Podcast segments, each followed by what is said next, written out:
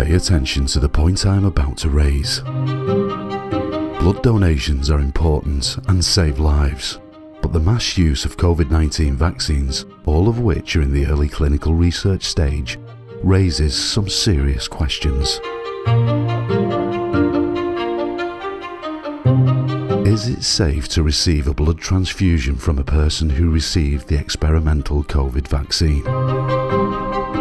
We request blood from non vaccinated people as a safety precaution? No one seems to be talking publicly about this issue, so we decided to check what the blood donation websites of several countries say about it. This is what we found. People who have received the experimental COVID vaccine may or may not need to wait to donate blood. Deferral period is from none to several days after vaccination. And we want people to know that if you received a COVID 19 vaccine, there's no wait period to donate blood as long as you know the name of the manufacturer. Director of Donor Recruitment, Mario Sedlock, says people who have received the most common vaccines, either Pfizer or Moderna, can donate blood and platelets.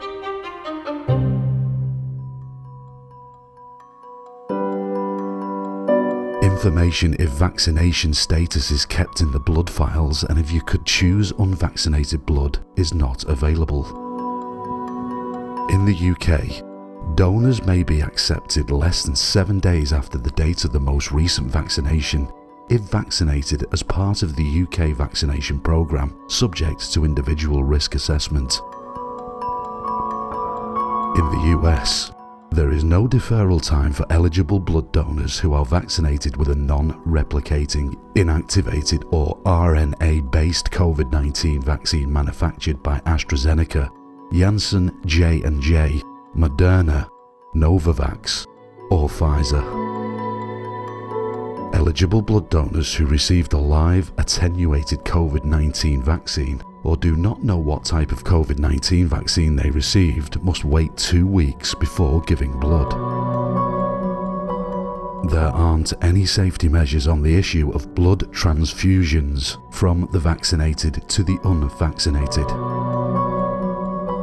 As we know, there has been many adverse side effects from the experimental vaccine. Thousands have died and over a million adverse effects reported around the world. For those still worried about receiving blood from someone who has received a COVID vaccine, experts say the COVID vaccines are not live vaccines or killed vaccines. Recipients who receive blood from donors who have been vaccinated are not at any increased risk. I would hate to see people refuse a blood product because they don't understand that.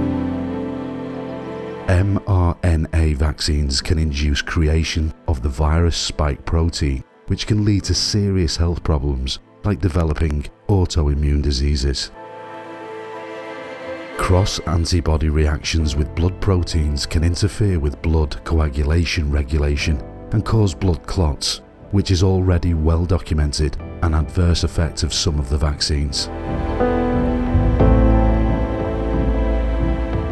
What if a person needs, say, five bags of blood in an emergency?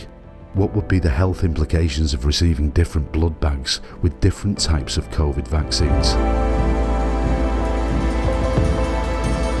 There are no current measures of studies to address this issue.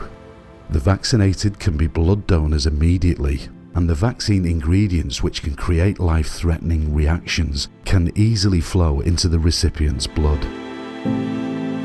You may not need blood transfusions, but you never know.